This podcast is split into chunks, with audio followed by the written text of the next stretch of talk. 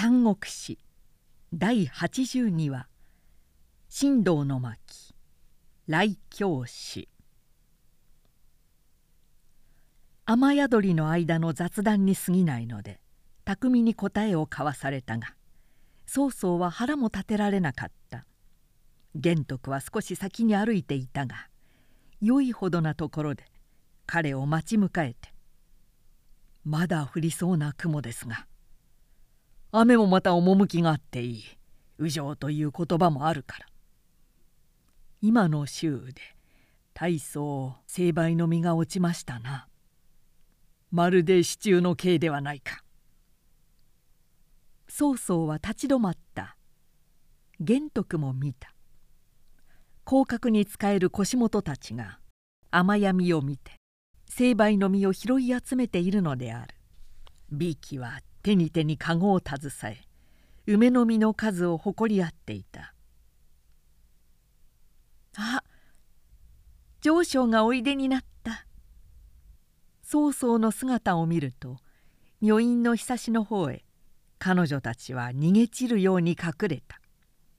曹操は死を感じているのかあるいは彼女たちの若さに帰依しているのだろうか。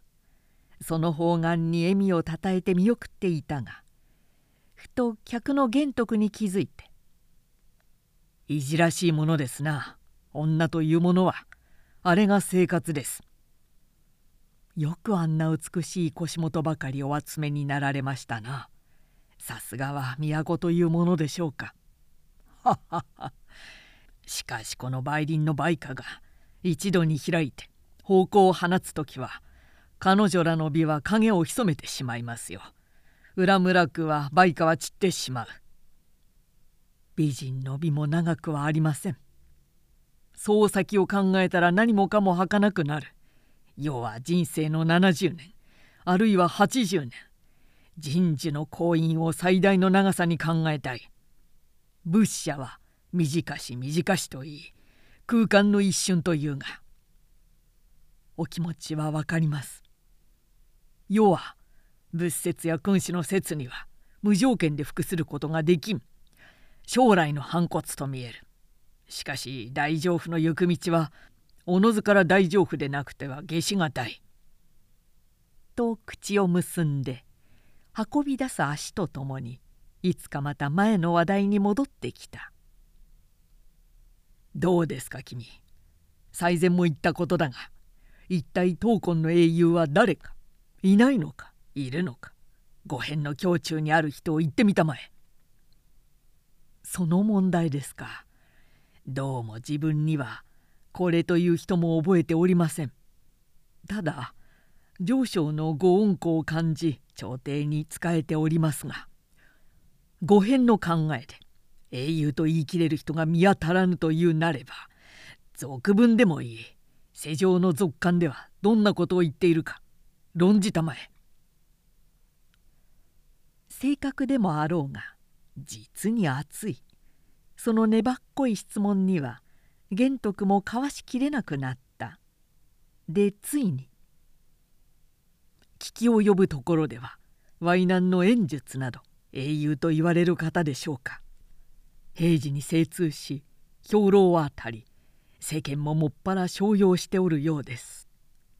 聞くと曹操は笑って「演術かあれはもう生きている英雄ではあるまい塚の中の白骨だ不実この曹操が必ず生け取ってみせる。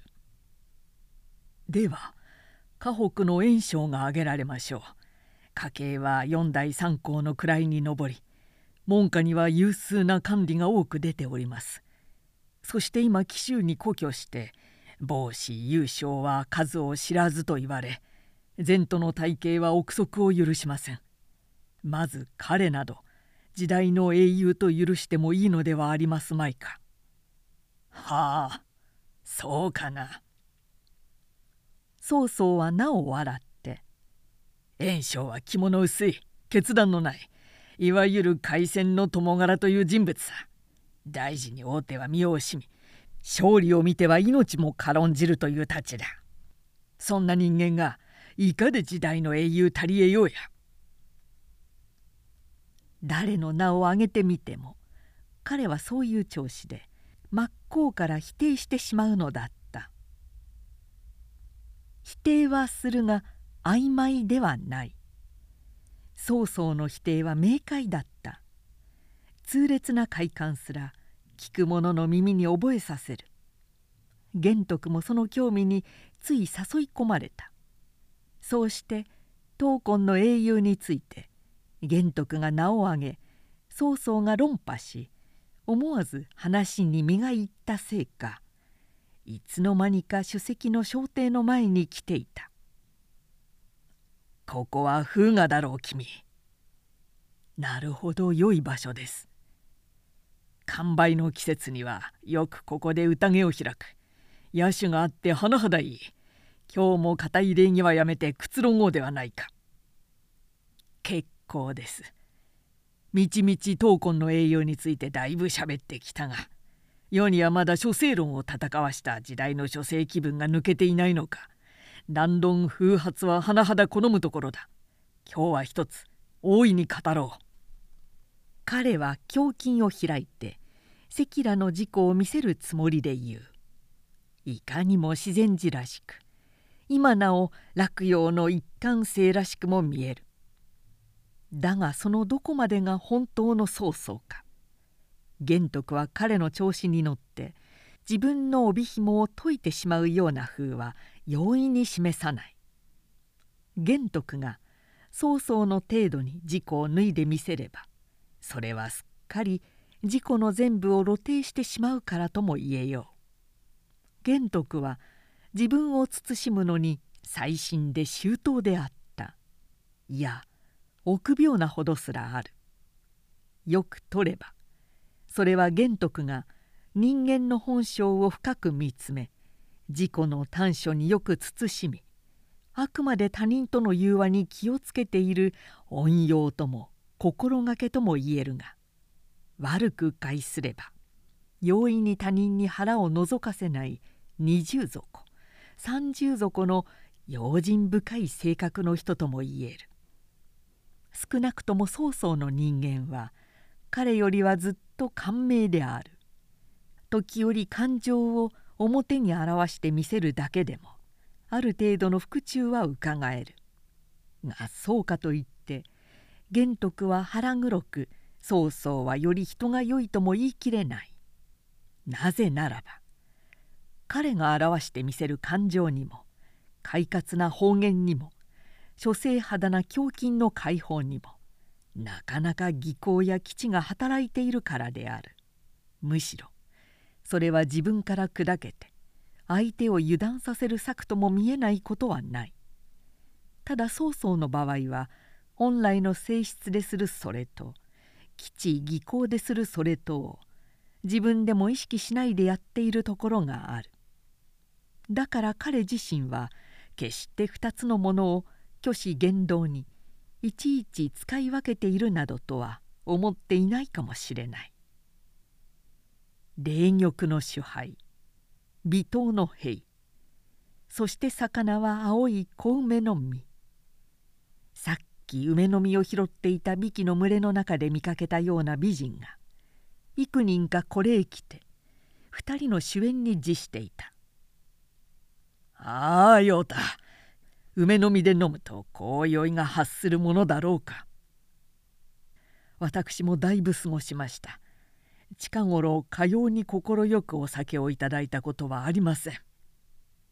成敗酒を煮て英雄を論ずさっきから死の職だけで来ているが後ができない。君一つそれに後の飼育をつけてみんか。できません所詮。詩は作らんかね。どうも生まれつき武風流にできていると見えまする。面白くない男だな。実に君という人物は。恐縮です。では飲む一方とするか。なぜ杯を下に置かれるか。今日も十分に尽くしました。もはやおいとまを告げたいと存じますから。いかん！曹操は自分の杯を突きつけていった。まだ英雄論も語り尽くしておらんではないか。君はさっき炎術炎章の2人を当世の英雄に挙げたがもう他に天下に人物なしと心得ておられるか。シャモンス。現代は事実。そんなにも人材が貧困だろうか。強いられる支配と向けてくる話題に玄徳は無下にも座を立ちかねて「いや最前挙げた名は世俗の危機及びを申し上げてみたまでに過ぎません」とまたつい刺される一産を受けてしまった。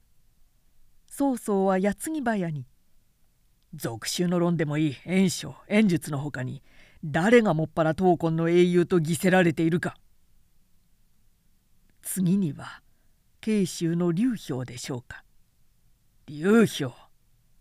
いわ九州を鎮めて八春と呼ばれ領地にも見るべきものがあるとか聞きを読んでいますが。ダメダメ。領地など彼の部下のちょっぴりコリコのやつがやっているに過ぎん。流氷の短所は何と言っても主食に溺れやすいことだ。両夫と共通なところがある。なんで時代の英雄たるを得よう。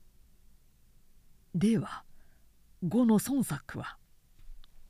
ん孫作か。曹操は笑い飛ばさなかった。ちょっと小首をかしげている。上昇のお目には孫作をどうご覧になられていますか？彼は高等の領主しかも若干領民からも小覇王と呼ばれて信頼されておるようですが言うに足るまい。気力。一時の功を奏してももともと父の生命という遺産を受けて立った孤高の生児では英紀州の劉将はあんなものは門を守る犬だ。しからば長州長老関水などの人々はいかがですか。彼らも皆英雄とは言えませんか。ははは。ないものだなまったく。手を打って曹操は嘲笑った。それらは皆六六たる証人のみで論ずるにも足らん。せめてもう少し人間らしい格好をしたのはおらんかね。もうその世には私の聞き及びはありません。情けないことかな。それ英雄とは大志を抱き万慶の妙を増し行ってひるまず自重に遅れず宇宙の敬天地の利を体得して万民の士気に臨むものでなければならん。今の世に誰かよくそんな資質を備えた人物がおりましょう。無理なお求めです。いやある。曹操はいきなり指を持って玄徳の顔を指さしまたその指を返して自分の鼻を指した「君と与党だ。今天下の英雄たりうる者は大言ではないが与と即下の二人しかあるまい」その言葉も終わらないうちであった。ピカッと青白い稲光が二人の膝へひらめいた。と思うと配然たる大雨とともに雷鳴が轟いてどこかの大木に雷が落ちたようであった「ああ!」玄徳は手にしていた箸を投げ両耳を塞いで席へうっぷしてしまった。それは天地も避けるような振動だったに違いないがあまりな彼のおののきに席に居合わせた美紀たちまでと笑いこけた。曹操は疑った。しばし顔も上げないでいる玄徳を厳しい目で見ていた。しかし美紀たちまであざきり笑ったので思わず苦笑の口元をゆがめ「どう召された？もう空は晴れているのに」と言った。玄徳は酒も冷め果てたように「ああ驚きました。生来雷が大嫌いなものですから。雷鳴は天地の声。どうしてそんなに怖いのか。分かりません。虫のせいでしょう。幼少から雷鳴というと身を隠すところにいつも孫つきます。ふん。曹操はとうとう自分の都合のよいように喜んだ。玄徳の人物もこの程度ならまず世に無用な人と見てしまったのである。彼の遠望とも知らずに。ちょうどその頃南縁の門の辺りでもさながら雷鳴のような人生が轟いていた「開けろ開けろ。開門せねばぶち壊して踏み通るぞ!」園内の伴卒は驚いて「壊してはいかん。何者だ？何者だ!」問い返す間にも大きな門がゆらゆらと揺れている。瑠璃瓦の二三片が門屋根からぐわらぐわら落ちて砕け散った「あ同石だ。何者か何申せ。何よか用向きを言え!」すると門の外でぐずぐず言ってるいとまはない。我ら両名は今日上昇に招かれた客竜玄徳が義弟どもだ。ああでは関羽と張飛か。開けろ早く。娼婦のお許しを得て参ったか。そんなことしてる暇ないというのにわからんやつええー、面倒だ。兄貴そこのいてろ。この石を門扉叩きつけてくれる。中の伴卒は仰天して「待て待て無茶な真似をいたすな。開けないとは言わん。早くいたせ早く。仕方がないやつ。震え上がってしぶしぶ開けようとしていると関羽張飛の2人を追ってきたらしい。娼婦の役人や兵たちが「ならんならん。上昇のお許しを得てというのに理不尽に押し通った乱暴者通ってはならんぞ!」と怒鳴りながら左右から組みついてきた。虫けら踏みつぶされたいか叩きつける踏み離すつまんで投げ上げるわっとひるんで逃げる間に張飛は大石を抱え上げて門へぶっつけた二人は踊り込んで梅林の間を疾風のごとくかけた玄徳は今しも縁の席を外して帰りかけているところだったがその小亭の下まで来るや二人は「おお我が君かけ!」と大地にペタとひざまずきその無事な姿を見てこみ上げる嬉し涙と一時にがっかりしてしまってしばし肩で大息をついていた曹操は見とがめて「関羽と張飛の二人をな招きもせぬに何しに来たか」はっ！と関羽はとっさの答えに詰まって「されば折伏のご主演とも承りやつがれども拙い剣を回してご一興を添えんものと無礼も顧みず推算いたしました。苦しげに言い抜けると曹操は開口一番限りもなく大勝した「は は何を戸惑うてこれ両人今日は古の黄門の会ではないぞ。伊豆くんぞ構想紅白を持ちんやである。おお竜公祝玄徳も共にいや二人とも粗骨者ですから。笑いに紛らすとどうして粗骨者どころか来教師の義弟としてはできすぎているほどだ。